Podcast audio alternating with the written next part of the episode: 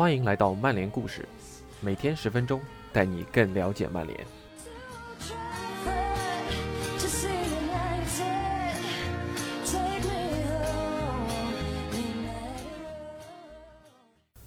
今天的曼联故事继续英超六十星系列文章，本期的主题为欧文。欧文老师在英超历史上是一个很拧巴的存在，他的荣誉很高，英超第一个金球奖得主，而且也是至今仅有的两个金球奖得主之一。另一个是2008年的 C 罗，但他又不被球迷待见，利物浦、曼联球迷都对他不是太感冒，倒是赌狗们对他青睐有加。毕竟跟着欧文老师反买，明天别说靠海。本期的文章翻译作者不懂球专栏，感谢 CD 老师的辛勤付出。以下是今天的内容：迈克尔·欧文，三家豪门，一位天才。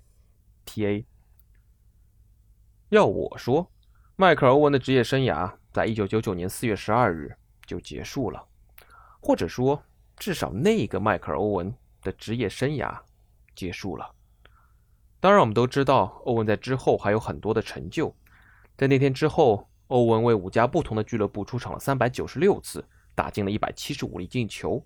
他赢得了英超冠军、足总杯冠军、三个联赛杯冠军和一个欧洲联盟杯冠军。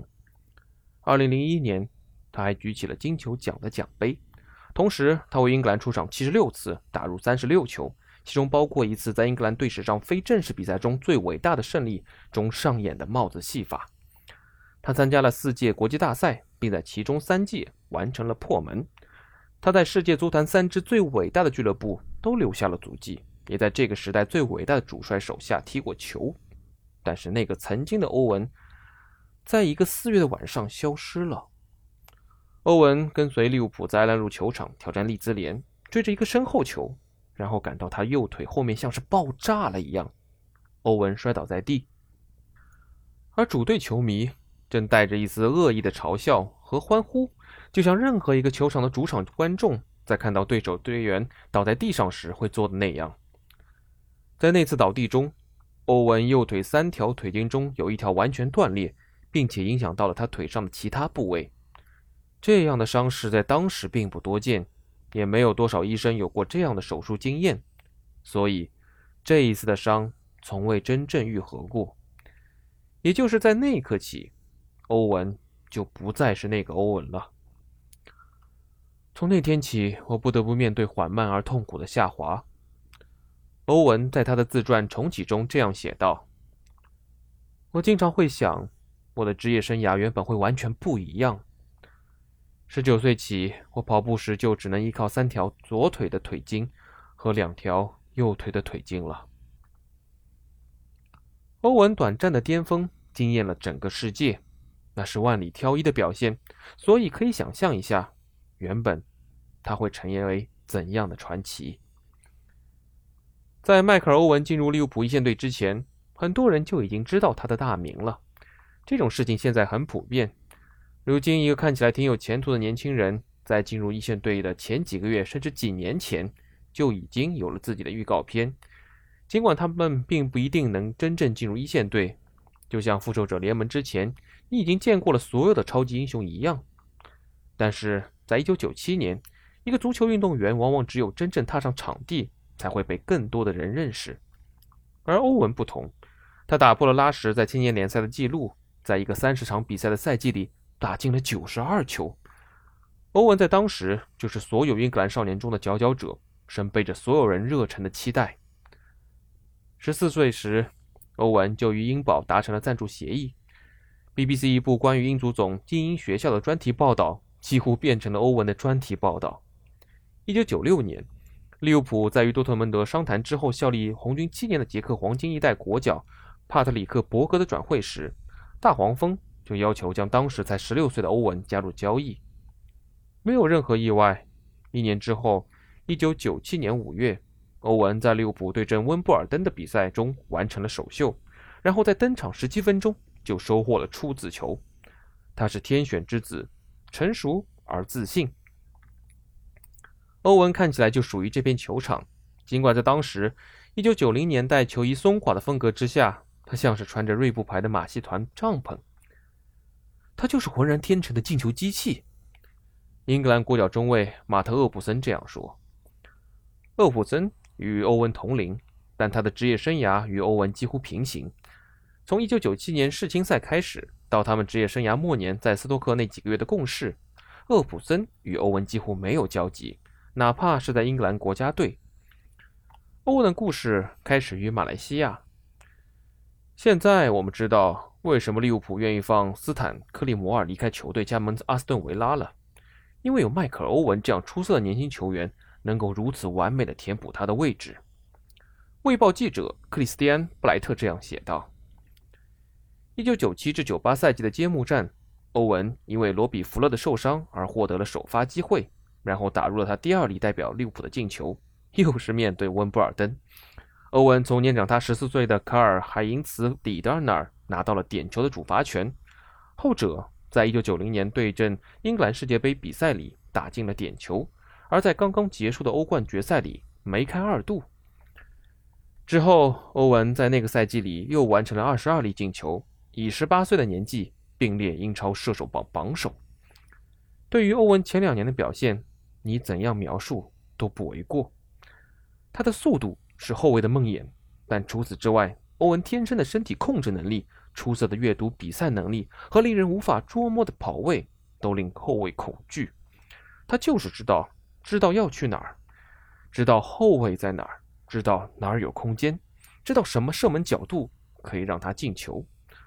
欧文是一名绝对的射门高手，但他也可以在十点八秒内跑完一百米。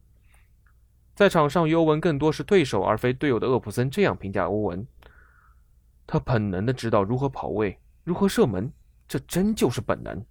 在那个年代，他的踢法也领先于时代。在处子赛季里，欧文对利兹进球就说明了这一点。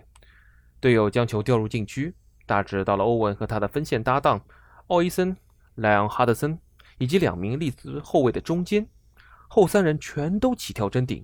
但欧文悄悄地潜入他们身后的空间，球落在莱恩哈德森头顶，欧文找到了正确的位置，拿到二点，并且轻松破门。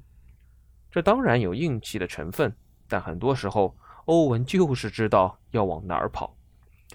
在那粒进球之后的几周，与谢菲联的三比三战平的比赛中，欧文完成了他第一个帽子戏法。戴斯沃克对自己的速度引以为傲。他永远认为自己不会在场上被生吃。那场比赛中，沃克的中卫搭档乔恩·纽瑟这样说：“戴斯说，他会盯住欧文的，我只需要想办法给他补位就可以了。我会向他展示我有多快。”戴斯当时这么说，他把这场对决视为一场两人之间的究极对话。沃克在那段日子里是世界上最出色的后卫之一，而在1998年，他依旧。还处在巅峰，而那天欧文打进美丽进球时，沃克都甚至不在他身边十码以内，就像一个错过了火车的倒霉乘客一样，被远远的抛在身后。那个赛季之后的一场比赛里，欧文对曼联打进的进球就是一个很好的例子。当时加里·帕里斯特试图将球传给彼得·舒梅切尔时，完全没有意识到欧文就在他的身后会带来多大的危险。这些高大的中后卫。被欧文一次次的击败。赛季之后的夏天，欧文闪耀世界杯。再之后的那个赛季，欧文与哈萨尔巴因克和约克一起再次并列射手榜榜首，而他甚至在最后七轮联赛都因伤缺席，就是那次在安兰路球场遭遇的重伤。大多数前锋在职业生涯后期的某些阶段都失去了一些使他们与众不同的特质：速度、力量。或是直觉，但是没有多少人在这么年轻的时候就失去了。那天晚上，欧文在艾兰路倒下时才十九岁。他过去两个赛季奉献了令人目眩的表现，而距离成为足球运动员的巅峰状态，理应还有七到八年。这次伤病不仅夺走了他的速度，还夺走了他许多作为前锋的本能。每一次加速冲刺前，他都会犹豫一下，再思考一下。去年。一次在比赛的直播解说中，欧文承认，缺掉一根腿筋不仅意味着他不能再以那样的速度奔跑，还让他再也不会尝试那种奔跑的方式了。最终，欧文有意识地让自己远离那些需要快速奔跑的位置。在我职业生涯的最后六七年里，我甚至有一点恐惧奔跑。想象一下，在那么年轻的年纪上，欧文意识到他身体与心理上已经开始下滑了，这对他来说非常非常难接受。厄普森在之前两个赛季两次面对欧文，然后又在接下来的十年十一次在场上与欧文交手。当他失去了受伤前那种爆发的能力时，欧文就开始努力成为一个聪明的球员。他在禁区里的位置感没有消失，而随着年龄的增长，这些技能自然会变得更好。这就解释了为什么他在第一次大伤后的几年里依旧保持了世界顶级前锋的水准。但想象一下，如果他能保持原来的速度以及对自己身体的信心，再加上厄普森描述中的那种直觉，他会是一个怎样的球员？